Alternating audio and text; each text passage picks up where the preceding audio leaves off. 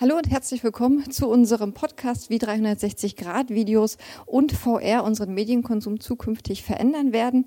Ähm, zu diesem Thema, das unter anderem hier auch auf dem Focus Media Web Symposium in einem ganz großen Rahmen diskutiert und besprochen wird, habe ich heute drei ganz besondere Gäste hier und ich würde Sie bitten, sich ganz kurz selber vorzustellen, bitte. Äh, Kai Meseberg ist mein Name. Ich koordiniere alle Produktion äh, und Entwicklung von 360 Grad Virtual Reality beim europäischen Kulturkanal Arte, deutsch-französischen Fernsehsender. Ähm, Tim Florian Horn, ich bin der Direktor des äh, Zeiss Großplanetariums in Berlin und im Moment auch der Vorstand der Stiftung Planetarium Berlin. Ja, Stefan Sticklich, Fraunhofer Institut Fokus, hier der Gastgeber von unserem Event. Und ähm, ja, wir sind recht aktiv in dem Bereich, äh, Technologien für Medien zu entwickeln. Und da betrifft es natürlich auch jetzt das Thema 360 Grad, Virtual Reality. Herr Mieseberg, Sie sind seit 2013 bei Arte tätig. Was genau ist da Ihre Aufgabe? Am Anfang, als ich dorthin gekommen bin, äh, habe ich eine Plattform aufgebaut, die Arte Future heißt, mit dem persönlichen Interesse daran zu schauen, wie Fernsehen in der Zukunft aussehen kann. Es gibt ja einige Veränderungen im Medienbereich. Ähm, die Zeiten des Schwarz-Weiß-Fernsehens wurden von den Zeiten des Farbfernsehens und dann des Zappings abgelöst. Inzwischen reden wir viel über Mediatheken, äh, OTT, interaktiven Anwendungen und vielen anderen Dingen, die die Technik heutzutage möglich machen und die gerade ein europäischer, deutsch-französischer Sender wie Arte äh, auch dabei ist, äh, sehr stark auszuprobieren und auszutesten, ähm, weil Arte quasi in Frankreich angesiedelt ist mit dem Hauptquartier und äh, vom französischen Staat den Auftrag hat, auch ganz bewusst solche Dinge anzugehen und auszuprobieren und wirklich ganz gezielt innovative Projekte sozusagen in dem Sender ähm, zu machen. Ähm, das ist ein bisschen anders als in Deutschland, aber das ist insofern für Deutschland ähm, sehr interessant, weil viele Dinge, die dann bei Arte ausprobiert werden, wenn sie erfolgreich sind, sehr oft auch in Deutschland übernommen werden. Arte steht ja gerade auch für moderne Wissensvermittlung und ähm, Wissensvermittlung ist ja auch immer ein Anliegen von Planetarien. Was genau machen Sie da in diesem Bereich? Ja, die hm, Neuerungen im Planetarien sind eigentlich ganz spannend, weil es bis vor vielleicht 12, äh, 13 Jahren ja vornehmlich so ein Sternprojektor war, der in der Mitte stand, um äh, die Sterne in den Himmel dort zu projizieren und viele Dia-Projektoren. Seit aber 2000, 2001 eigentlich gibt es digitale Projektionen, die kuppelfüllend dann funktionieren und man natürlich digital ganz anders produzieren kann ob das 3D-Animationen sind, dass man durch den Orionnebel fliegt oder schwarze Löcher wirklich erklären kann. Oder dann eben auch ähm, Vermittlungsformate, in denen wir VR-Filme nutzen, 360-Grad-Filme, in das Innere eines Blattes fliegen oder Plattentektonik erklären oder eben einfach auch die schönsten Orte der Erde zeigen, um einfach Dinge und Orte zu präsentieren, die Menschen physisch verwehrt bleiben. Wir können selbst nicht in den Weltraum fliegen. Wir können vielleicht auch nicht zwingend in die Antarktis oder Arktis laufen. Wir können nicht unbedingt ähm, ja, alle auf den Mount Everest stellen. Und so können wir für eine große Gruppe von 300 Leuten gleichzeitig einen neuen Ort erschließen und ähm, eigentlich auch eine neue Art an Wissensvermittlung starten, die Spaß bringen darf und äh, vor allem die Leute emotional mitreißt. Das Angebot von Arte bezieht sich weitestgehend auf äh, Multiplattforming, auch auf Smartphones, auf ähm, quasi VR-Gears. Das Planetarium macht es mit der Kuppel. Wo bleibt der klassische Fernseher? Ja, genau, das ist unsere Aufgabe. Ähm, ja, also in der Tat sind wir schon seit Jahren eben äh, äh in dem Bereich Technologien zu entwickeln, eben auch das Fernsehen weiterzubringen, Medienkonsum ins Internet äh, zu begleiten, dort adaptives Streaming-Verfahren und so weiter. Und da betrifft es natürlich auch jetzt diese neuen Medien, 360-Grad-Streaming. Und wollen aber eigentlich schon die alten Sachen nicht so außer Acht lassen. Ne? Und der, das Fernsehgerät gehört eben genau da auch in diese Kategorie. Ich weiß nicht, wie ihr das seht, aber ich glaube, so äh, zurzeit kann man noch so die Frage nach Hype oder nicht Hype stellen. Ich glaube, das trifft uns immer wieder. Ne? Ähm, das diskutieren wir jetzt ja hier auf unserem Event auch sehr intensiv und ähm, es hat auf alle Fälle äh, mega Charme, mega Interesse. Und daher ist genau die Frage, ist so eine Brille das ultimative Experience, äh, die Kuppel, also ich finde es spannend, aber mhm. ist ja auch die Frage, wie viel gibt es davon? Ja, und ähm, jetzt haben wir, glaube ich, in Berlin das Glück, zwei zu haben, aber ist ja ein bisschen außerhalb von Berlin ist das schon schwieriger. Fernsehen wäre super. Also wenn man das jetzt mal so auf dem Fernsehgerät bringt, also das hat ja jeder so. Ne? Und da beschäftigen wir uns genau mit und sind schon ein großes Stückchen weitergekommen und müssen mal schauen, wie wir das so hinbekommen. Ja, ich meine, der Hype, der erreicht ja gerade die Großen, ne? also äh, ja. von Oscar-Preisträgern bis hin zur Champions League. Ich glaube, da äh, muss man aber auch äh, dann nochmal zwei Sachen unterscheiden. Einmal so, was das Inhaltliche betrifft, was an Produktionen da passiert, gerade im Markt weltweit. Andererseits aber auch, äh, was sozusagen die Technologie äh, betrifft, mit derer man dann letztendlich die Experiences auch äh, ansehen kann. Und ich glaube, da ist natürlich noch Luft nach oben, was einfach den Komfort betrifft. Ja, also äh, so eine Brille vor der Nase zu haben, ist, glaube ich, sehr spannend und interessant, um es einfach mal auszuprobieren. Ähm, aber es gibt natürlich schon Limitierungen, was dann die Längen von Inhalten auch äh, betrifft. Und insofern ist es für uns schon äh, interessant, dann wirklich zu schauen, wie sieht es denn eigentlich dann im Kerngeschäft aus, was ja Fernsehen für einen Fernsehsender und damit Fernseher ja auch irgendwie sind. Ähm, aber auch ein Angebot zu haben, wo wir ja mit dem Großplanetarium zusammenarbeiten und zu schauen, äh, inwiefern bekommt man etwas hin, was sozusagen in einer Gruppe auch erlebbar ist und nicht nur eine Einzelerfahrung unter einer Brille. Weil ähm, ich glaube, im Prinzip ist dieser, diese Darstellung des Inhaltes etwas, was, was uns schon sehr lang begleitet und eigentlich nichts Neues, weil es letztendlich ja darum geht, den Zuschauer in die Geschichte reinzuziehen. Und ich glaube, da ist auch der wichtige Punkt anzusetzen und weniger jetzt über Hype von bestimmten Geräten zu sprechen. So, ne? Also in der Tat glaube ich, das Spannende ist, welche Geschichten damit erzählt werden sollen. Also eine klassische Geschichte mit ähm, ja, Verdichtungsschnitten, man macht irgendwie eine Nahaufnahme von der Hand, die die Tür aufmacht und äh, die klassischen filmischen Herausforderungen, die wir sonst gesehen haben, sind hier andere. Wenn aber etwas produziert ist, vielleicht für eine ähm, Samsung, Gear, sonst was ähm, oder für ein Online-Format, dann kann man das auch weiter verwerten. Man kann überlegen, wie man das mit Fraunhofer-Technologie für ähm, Fernsehgeräte, für Endgeräte aufbereitet, aber auch für die Kuppel. Genau. So nutzen wir zum Beispiel als unser, unser Hauptsoftware im Planetarium wirklich auch in beiden Planetarien in Berlin eine Fraunhofer-Entwicklung, die dann äh, die Firma Zeiss lizenziert hat. Die heißt dann Power Dome. Äh, lustiger Produktname für etwas, was eigentlich auch hier in Berlin entstanden ist und ähm, somit auch schon eine Technologie da ist, die viel weiter genutzt werden wird. Eine Frage, die ich relativ spannend fand. Tatsächlich ist es ja so, dass VR ist ja eigentlich kein Thema von heute und auch nicht von gestern, sondern im Bereich äh, zum Beispiel für ähm, Flugzeugsimulation, für Medizin, aber natürlich auch für Militär etc. pp. wird es ja bereits seit den 70er Jahren aktiv genutzt.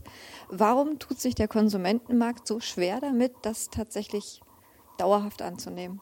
Sogar noch älter, wenn. Ist eigentlich noch älter. Ja. Also, also 1902, 1903 Weltausstellung Paris. Ja ähm, gab es schon. 1900. 1900, Entschuldigung, ja, genau, 1900.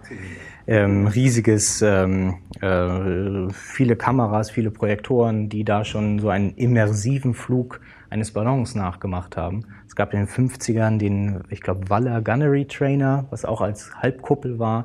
Da durften ähm, die ähm, die Bordschützen äh, von amerikanischen äh, Bombern ein bisschen üben. Ähm, also es gibt diese Immersion schon lange aber es war technologisch immer so schwer, dafür zu produzieren und es abzuspielen, weil sich gewisse Standards entwickeln. Selbst Cinerama, Cinemascope, all das gab es schon als Panorama-Kino lange, bis es von den großen Studios kaputt gemacht wurde. Und erst seitdem jetzt ähm, Produktionsformate erschwinglich sind, GoPro-Sets, ähm, diese Kodak äh, 360-Grad-Kameras, demokratisiert sich das ein bisschen mehr. Und äh, wenn mehr Leute was produzieren können, ist es auch deutlich leichter, damit in den Markt zu drängen. Ja, eigentlich ist die Idee ja auch noch älter, weil äh, der Begriff Immersion ja eher so das Stichwort äh, ist, wenn es um den Story-Aspekt dabei geht. Und da ist es immer ein Thema gewesen, wenn eine neue Form des Geschichtenerzählens sozusagen entwickelt wurde. Ob das jetzt griechisches Theater war oder das Schreiben eines Romans oder Radio oder oder oder. Ja, also eigentlich bei jeder Form hat das immer eine gewisse Rolle gespielt und deshalb ist es für uns als Arte auch wichtig, dann mit kulturellen Institutionen zu arbeiten und zu kooperieren, wie zum Beispiel äh, mit dem Berliner Festspiel spielen, um gerade diese Formen wirklich auszuloten und, und auszutesten und auszuprobieren, äh, was geht da eigentlich wirklich, ja, was kann man da wirklich mit anpacken an Themen und an Darstellungen auch ähm, weil man natürlich da extrem viel äh, vom Theater auch lernen kann und solche Art von Inhalte dann auch möglichst breit zu streuen und auf eine Art zu präsentieren, die die Zuschauer letztendlich ja dann auch wiederum aus äh, Situationen im Kino oder im Theater oder in anderen Zusammenhängen kennen. Und ich glaube, das würde es extrem auf oder wird es auch extrem vereinfachen, da für eine Adaption dieser Art von Inhalte zu sorgen.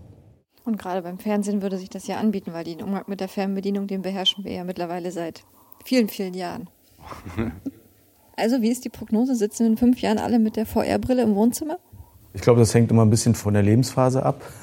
Aber wenn man einmal in VR ein Game gespielt hat, dann tut man sich schwer, das am Computer mit einer Maus zu machen. So, ne? Also das, äh, die Erfahrung, glaube ich, dass sich das in den Games und was man in Asien auch sieht, in diesen VR-Arcades und so weiter, was sich da entwickelt, ist da extrem vielversprechend, gerade für die Spieleindustrie. Ne? Also man sieht ja auch, dass jetzt Microsoft mit der Xbox was anbieten wird. Ähm, PlayStation ist schon dabei. Also da, da passiert sehr viel. Ähm, die andere Frage ist halt, wird sich die Brille da weiter verbreitern oder wird es vielleicht in etwas gehen, was die BBC als Prototyp schon vor jetzt ungefähr 10, 15 Jahren gemacht hat? Quasi das Wohnzimmer als Domkino, äh, wo man dann im Film ist oder, oder im Fußballspiel oder wo auch immer. Ähm, das sind Dinge, glaube ich, die man sich halt einfach anschauen muss und wo dann natürlich viele Faktoren dafür sorgen, dass eine bestimmte Entwicklung äh, vonstatten geht. Und ähm, ich so den, schon den Eindruck, dass es weniger eine Device-Frage ist, sondern mehr eine Frage wirklich vom Interface. Also wie natürlich ist es, diesen Inhalt zu sehen, wie nah ist es an, an Dingen, die man kennt, also ob es Theater, Kino, Fernsehen oder so andere traditionellen Medien sind und ähm, inwiefern äh, wird es dann auch geschafft, sozusagen ein Interface zu schaffen, was so natürlich funktioniert wie Atmen oder ein Glas Wasser trinken. Ja, das ist, äh, glaube ich, so die entscheidende Frage dabei. Brillen haben eine mega, glaube ich, Herausforderung, das ist halt genau dieser soziale Aspekt. Also so weit mhm. Immersion heißt ja schon irgendwie in eine Welt einzutauchen, ist ja ganz gut, aber wenn man halt die andere Welt dabei verlässt, also wenn das Problem irgendwie mal gelöst wird, und da ist halt, äh, gibt es ja Ideen, jetzt so mit, mit Bots und Avataren innerhalb der Immersion dann eben auch zu arbeiten. Da hatten wir gestern auch äh, wirklich wahnsinnig interessante Vorträge auch gesehen, wo das alles ein bisschen visualisiert wurde dass man sich quasi gegenseitig so trifft und was man da, auf was man da beachten muss und so. Und das ist schon spannend.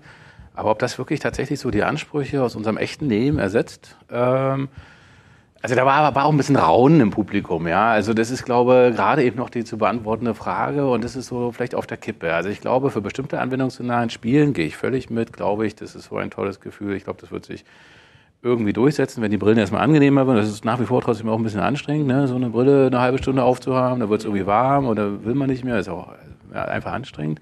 Aber angenommen, man hat mal so eine ganz kleine, leichte Brille, dann ist schon wieder vielleicht ein bisschen besser. Aber für massiv Medienkonsum. Und ehrlich gesagt, wenn wir jetzt von Hype sprechen, ist ja die Frage, es ist ja irgendwann dann definitiv kein Hype mehr, wenn man substanziell Geld mitverdient und es nicht, mhm. nicht mehr, wenn es nicht mehr wegzudenken ist. Und jetzt, glaube ich, gibt es noch die Gefahr, dass es, ne, und da, äh, glaube ich, äh, ist dann so. Weil der, der Unterschied ist ja vielleicht auch so ein ne? bisschen die, die Mediennutzung. Ähm, für was nutzt man was? Also, ja, genau. trotz alledem lesen wir noch Bücher. Man holt sich mal eine Zeitung. Man guckt im Fernsehen noch manchmal traditionell irgendeine Sendung. Man guckt in der Arte-Mediathek einen Film, den man, den, den man verpasst hat und dann sehen wollte. Man geht ins Kino, man geht ins Theater für bestimmte Sachen.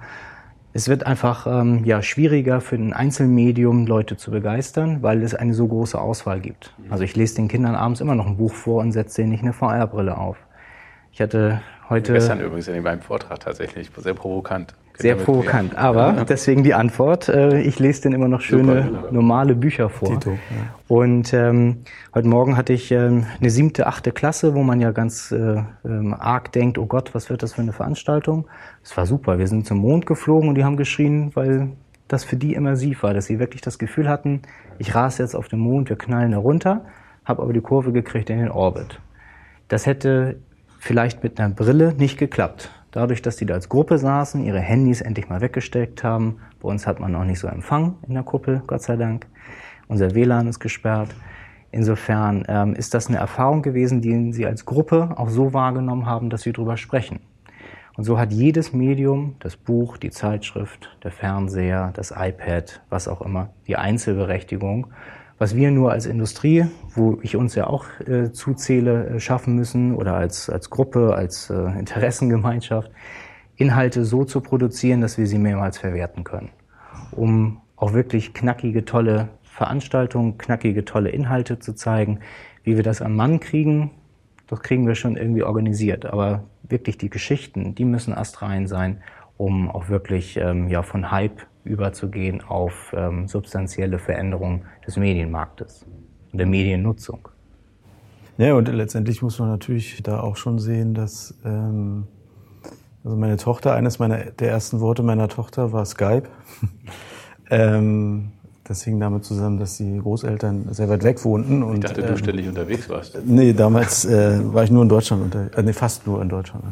Reicht ja. Das ging noch, ja. Nee, aber ähm, also es gibt sehr viele technische Entwicklungen, ähm, die, wir, die man, glaube ich, nicht so hätte absehen können. Also dass, dass so etwas wie Skype, WhatsApp, äh, andere Dienste der Kommunikation so schnell Teil des Alltags wären. Ähm, diese Geräte, Smartphones äh, ähnlich. Ja, ich meine, das sind wir jetzt im im Jahr 10 des iPhones, dass das so massiv von Menschen genutzt wird, dass sehr viele oft Beulen haben, weil sie gegen Laternen rennen oder auch nicht. Ähm, also das muss man schon sehen, dass da auch immer eine sehr starke Dynamik reinkommen kann, wenn letztendlich der Knoten platzt. Ja. Und wir sind natürlich mit unserem Thema noch nicht da, dass der Knoten geplatzt ist. Ähm, das ist ganz klar weil es auch nicht den Inhalt gibt, der sozusagen Massen dann auch anspricht, weil es da einfach auch Limitierungen gibt, aber auch etwas ist, wo wirklich ähm, jeder, klar beim 360-Video, äh, das ist schon relativ leicht zugänglich, aber eine VR-Brille ist jetzt noch nicht so zwingend im Alltag, dass man die regelmäßig und in großer Masse nutzt. Und deshalb ist es, glaube ich, einfach wirklich der richtige Punkt, den Tim und auch Stefan äh, gemacht haben, dass man einfach schaut, dass man jetzt gute Inhalte produziert, die breitestmöglich verbrennen um darüber sozusagen generelle Präsenz auch ähm, zu haben und damit auch zeigen zu können, was ist heutzutage noch möglich in einer Art von, von Darstellung und in einer Art von Erlebnis, was man schaffen kann an Orten, wo man halt dann doch überrascht wird, wie zum Beispiel an einem Planetarium, wo viele in ihrer Jugend mal waren und dann aber äh, lange nicht mehr und jetzt hoffentlich wieder anfangen, davon zu hören und dadurch ein Interesse dafür bekommen. Ja. Das ist, glaube ich, der Punkt, an dem wir da sind und ähm, mal sehen, worüber wir uns in einem Jahr unterhalten. das heißt, im Endeffekt fehlt so ein bisschen das, was äh, Avatar quasi gemacht hat für die 3D-Produktion.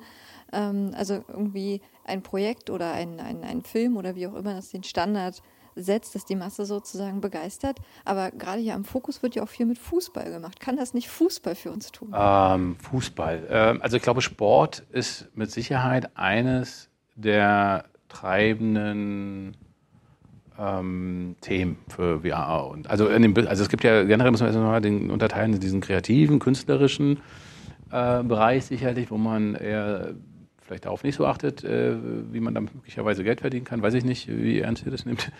Ähm, aber äh, Sport zum Beispiel, Werbung, die gucken ja gar nicht, virale Medien etc., die gucken da unglaublich rein halt. Und da waren auch viele Vorträge, die wir gestern gehört haben, eben eindeutig in diesem sportlichen Bereich, ja, Kameras über aufzustellen.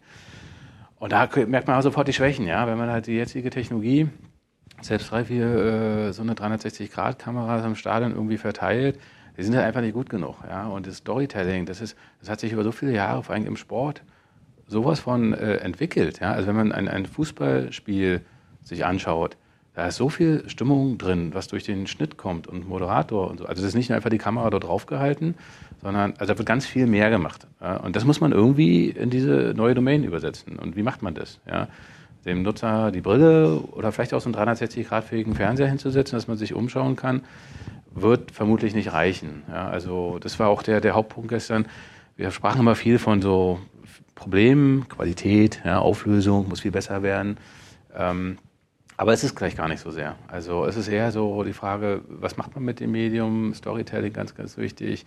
Vielleicht sogar andere Parameter, Farbechtheit. Ja? Also das, das wirkt dann gar nicht so realistisch. Nicht nur, weil es ein bisschen matschig ist, sondern weil einfach die Farben auch irgendwie blass sind und so weiter. Also das, ist, Problem ist diffiziler. Und ähm, ich glaube ehrlich gesagt, ich weiß es nicht, ob es einen ultimativen Avatar gibt für das Thema. Ich kann mir vorstellen, dass es wirklich, äh, also von Fußball wird es irgendwas geben, ja, irgendwann ein Setting, wo es toll funktioniert. Andere Branchen, ähm, also wir hatten auch über Immobilien gestern zum Beispiel äh, viel gesprochen. Ähm, ganz klassisch, warum soll ich durch die halbe Welt reisen, um mir eine Wohnung vor Ort anzugucken, wenn ich doch eigentlich die mit, mit den Technologien, über die wir sprechen, super toll besuchen kann. Ich glaube, also kann ich zumindest mal wahrscheinlich 80 Prozent ausschließen, Annahme. Ne? Äh, Medizin, andere Sachen. Und dann natürlich aber auch Dokumentation, was ich glaube, also diese Geschichten, sich da irgendwann VR mal vor Ort zu begeben, an, was hast du zum Beispiel gehabt? Äh, Antarktis, Antarktis oder? Ja, das ist ja, ja toll. Das, ja toll. das werde ich, glaube ich, mir und meinen Kindern nicht zeitnah leisten. Aber da mal so, ein, so einen VR-Trip zu machen oder zu euch ins Planetarium zu kommen, ist natürlich eine tolle Geschichte halt. Und das ist sehr viel ähm, ja, spannender zu erleben halt als jetzt im klassischen Film. Also ist sozusagen der wichtigste Punkt gar nicht so sehr im Moment die Technologie, sondern die richtige Aufbereitung Technologie der ist total wichtig, da muss ich sofort Einspruch erheben. nein, nein, Okay. aber äh, doch richtigen Punkt schon. Nee, äh, nee, nee ich glaube, Technologie, da sind wir uns relativ einig. Da, da, da sind wir an dem Punkt Proof of Concept, also dass ein 360-Grad-Livestream mit mehreren Kameras funktioniert, okay. Ähm, dass man damit Reportagen drehen kann, äh, dass man äh, Dokumentationen, dass man Experiences machen kann mit äh, Game Engines und so weiter. Okay, das, das, das geht alles, aber äh, man ist natürlich schon noch, glaube ich, einen ganz schönen Schritt davon entfernt, dass das vergleichbar ist mit einer über Jahrzehnte erprobte und verfeinerte Fernseh- und Filmtechnik, Die mega professionell. die, die mega professionell ist. Da äh, sieht man ganz klar, dass natürlich da einfach die Technik noch nicht so weit ist. Ich bin trotzdem gespannt, wie das Champions League-Finale dann aussehen wird in 360. Ähm, das kann, glaube ich, interessant sein. Aber da schließen sich natürlich sehr viele Fragen an, wie übrigens üblich, wenn eine neue Technologie kommt. Da gibt's erstmal die ganz groben Fragen und dann hackt man erstmal ein Holz und dann ähm, verfeinert man das dann und irgendwann äh, ist man beim Schmirgelpapier angelangt und, und äh, verfeinert wirklich die Technologie, aber auch den Inhalt, aber auch die Darstellung, die Präsentation und so weiter. Tja, und auf dem Weg schmögeln wir so vor uns hin. Wie sagte unser Keynote-Speaker heute Morgen, experimentieren, experimentieren. Mutig sein, kurz, agil, ran und dann auch früh Fehler erkennen. Aber experimentieren, ich glaube, das ist der wichtigste Punkt. Und das ist so gerade die Phase. Ne? Also die Phase und vor allem, wenn man da zusammen Sachen ausprobiert, ist es spannender, als wenn jeder so vor sich hin werkelt. Wir haben irgendwie zwei, in Deutschland angefangen 2002, 2003 mit dem ersten 360-Grad-Planetarien in Kiel und in Hamburg. Und da hatte ich das Gefühl, da waren wir die Einzigen, die damit irgendwie diese Probleme hatten. Wo kriegen wir dann diese Auflösung her? Da hatten wir 4K mal 4K. Das war, hm, mussten, mussten wir ja auch erstmal füllen. Und dann haben wir irgendwie geguckt, was gibt's an 3D-Software? Ach so, 3D Studio Max. Aber wie kriegen wir dann Fisheye gerendert? Gar nicht. Hm, müssen wir eine Software schreiben zum selber stitchen? Ähm, wir haben, sind irgendwie mit einem Sina Mittelformat äh, Rückteil und einem großen Fisheye in den Wald gezogen, um 360 Grad Bilder aufzunehmen. Auch wieder Software selber geschrieben. Man dachte, das muss doch einer mal gemacht haben. Und ähm, 2017 ähm, werden einem Kameras hinterhergeworfen, die nicht viel besser aussehen als das, was man vielleicht vor äh, 17, 16 Jahren gemacht hat. Ähm, es ist aber viel einfacher an Sachen ranzukommen und ähm, auch, ähm, ja, wie wir jetzt ja an diesem Symposium sehen, auch gemeinsam darüber zu sprechen, was wollen wir denn eigentlich machen, so dass wir gegenüber Kameraherstellern oder ähm, ähm, Technologieunternehmen und Technologieinstituten äh, sagen können, das ist das, was wir brauchen. Bitte guckt, dass wir das zusammen entwickeln können. Dann zum Abschluss quasi als äh, letzte einschätzende Frage, wohin wird sich denn jetzt die Zukunft im, zum Thema Medienkonsum entwickeln? Wird es das Planetarium sein, wo wir zwar nicht bestimmen können, wollen wir jetzt nach rechts oder nach links abbiegen, aber wo Doch, werde ich gleich in meinem Vortrag erzählen. Oh, okay. Aber wo ist ja nicht im zumindest Podcast, der bisher Vortrag. die Gruppenerfahrung sozusagen ja im Vordergrund stand. Oder ist es doch mehr quasi Richtung VR, Richtung Smartphone, Richtung Fernseher? Was bringt uns die Zukunft? Also ich glaube, dass ähm, der Trend, den wir quasi jetzt schon die letzten Jahre erleben, dass, dass also diese Gerätefreiheit und Vielfalt, also Smartphone-Geräte werden sich durchsetzen. Es wird immer mehr kommen. Es wird, es wird auch die Brillen geben, die wird es weiter, äh, die werden weiterentwickelt, in besseren Qualitäten geben, kleiner und so weiter. Also, also die Vielzahl wird weiter da sein. Und auch das Fernsehgerät möchte ich auch nochmal betonen, glaube ich auch, wird es auch noch eine Weile geben. Ob es das klassisch lineare Fernsehen so in dieser Form dann halt noch gibt, kann man vielleicht eher nochmal diskutieren. Aber der, große Screen irgendwo in der Ecke, wo das tolle Fußballspiel drauf läuft oder die tolle Arte-Dokumentation, das wird es weiter irgendwie geben. Und das kann eventuell auch nur an die Wand gemalte Farbe sein, die mit einmal äh, mit OLED-Pixels äh, Bilder darstellt, halt irgendwann mal, vielleicht in mittlerer Zukunft. Ähm, Content wird sicherlich die große Frage sein. Und da glaube ich, äh, was wir so ein bisschen aus den Vorträgen hier mitnehmen, da gibt es so ein paar Sachen, wo auch viel Lernkurve gerade passiert. Storytelling, Leute mitnehmen, vira Sachen zu erzählen, weiter kommunizieren zu lassen, soziale Aspekte, das sind so die großen Punkte. Und ähm, ich glaube, da sieht man auch jetzt unterschiedliche Entwicklungsstufen schon in den letzten Jahren, oder? Also die allerersten 360-Projekte waren doch, glaube ich, manchmal so, gut, war schon cool, Aber jetzt im Nachhinein war es ja noch ganz schön anfänglich und jetzt mit einmal hat man so Ostereier drin versteckt und, und, und äh, weiß, wo man hingucken soll. Ne? Und also da finde ich, haben auch eure Projekte, die ihr so macht, da schon ziemlich große Entwicklungsschritte halt. Und das, wir sind ja am Anfang, glaube ich, oder? Ich glaube schon, ja, dass wir auch äh, auf irgendeine Art am Anfang sind, wobei man ja mal nicht weiß, wo fängt es an, wo hört es auf. Stimmt, nein, nein, weiß, weiß, weiß, noch, noch im, genau, genau. Aber ähm, ich glaube, dieses Denken in äh, Multiplattform, in äh, 360 im Sinne von, wie verbreite ich das oder wie präsentiere ich das Programm, das wird, glaube ich, schon noch auf eine Art äh, zunehmen, äh, weil es sich auch noch verfeinern muss. Also die, die, die Darstellung und die Verbreitung letztendlich äh, des Programms, weil die Herausforderung natürlich enorm ist, äh, mit diesen verschiedenen Plattformen und Möglichkeiten Programm ähm, darzustellen und das dann auch möglichst einfach und sich selbst erschließend äh, zu finden und, und genießen zu können und so viel wenig Klicks wie möglich äh, zu haben, um, um zu einem Programm zu kommen und ähm, das wirklich auf den Inhalt zu konzentrieren, sozusagen den Aufwand möglichst zu minimieren. Ähm, das ist, glaube ich, eine extrem große Herausforderung, ähm, die da, die da so vor uns ist. Und ähm, ich glaube, da ist 360 und VR auch eine gewisse Art ein Labor dafür, zu gucken, wie entwickelt sich unsere Medienlandschaft, äh, unsere Medienwelt und ähm, was kann man davon lernen, wenn man quasi mit solchen Produktionen, äh, mit neuartiger Technik und so weiter umgeht? Äh, was kann man dann letztendlich auch für den Regelbetrieb oder das herkömmliche Programm daraus lernen? Das ist extrem wichtig, glaube ich.